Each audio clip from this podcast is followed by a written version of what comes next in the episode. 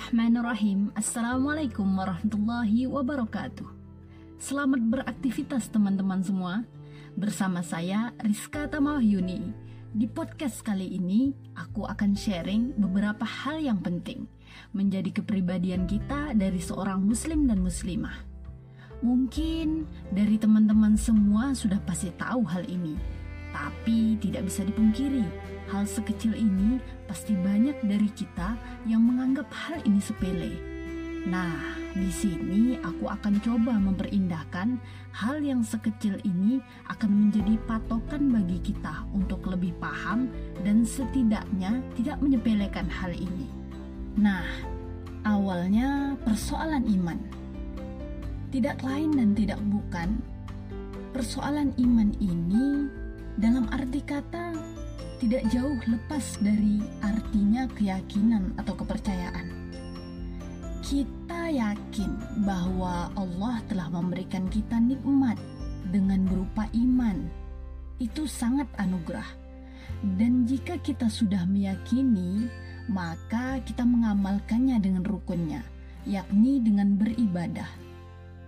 Teman-teman semua, orang yang beriman itu mengucapkannya dengan lisan, meyakininya dengan sepenuh hati, mewujudkannya keyakinan tersebut dalam bentuk beribadah kepada Allah Subhanahu wa taala. Yang kita ketahui dan harus disadari bahwa kita ini butuh iman dalam 24 jam selama hidup kita di dunia. Baik dalam keadaan terkena musibah, kita juga butuh iman Agar apa? Agar dengan iman tersebut kita bisa sabar dan ikhlas. Dan dalam keadaan sholat, apa kita butuh iman? Butuh sekali. Agar apa? Agar kita khusyuk dalam melaksanakan sholat. Dan juga dalam keadaan kita bahagia. Agar apa? Agar selalu bersyukur dan tidak sampai melupakan Allah dalam keadaan kita bahagia maupun dalam keadaan kita bersedih.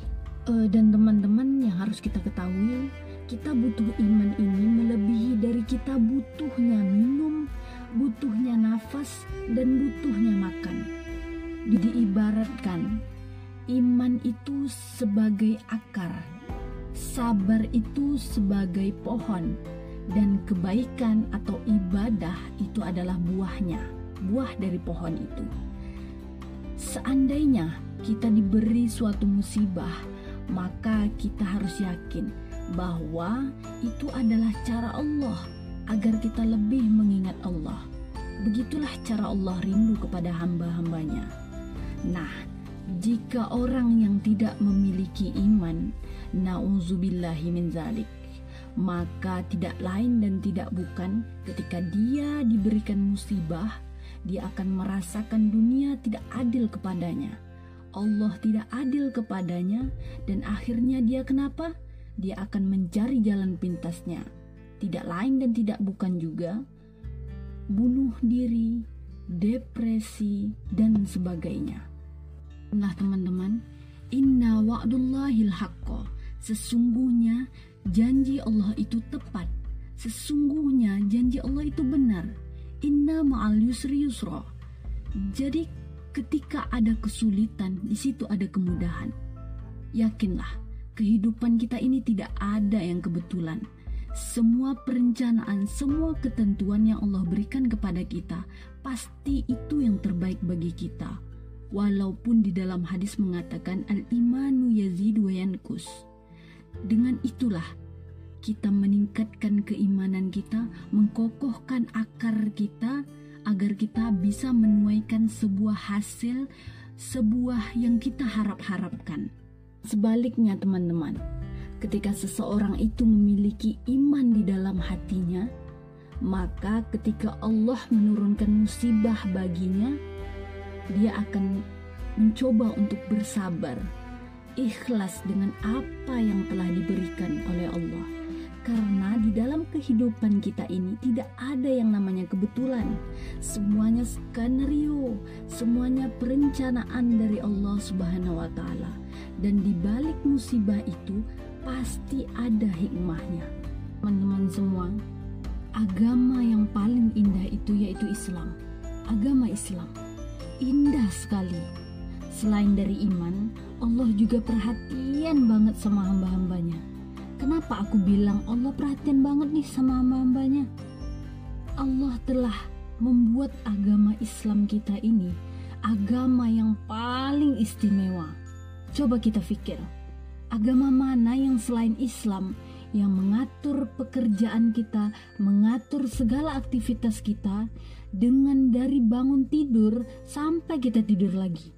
Dengan peraturan itu juga bernilai dengan ibadah.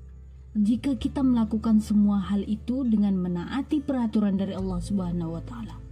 Contoh, dari bangun tidur baca doa. Alhamdulillahilladzi ahyana ba'da ma'amatana wa ilahin nusyur.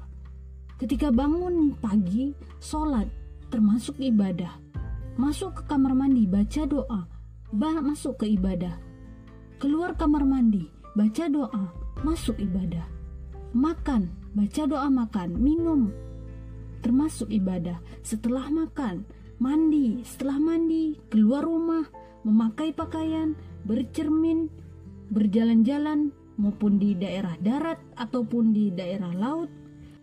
Nah, di sini Allah telah memberikan peluang kepada kita semua untuk menghasilkan buah yang manis dari pohon yang kita tanam tadi, mengkokohkan akar keimanan kita dan ingat teman-teman semua, Islam juga mengajarkan kita untuk saling menyayangi satu sama lain.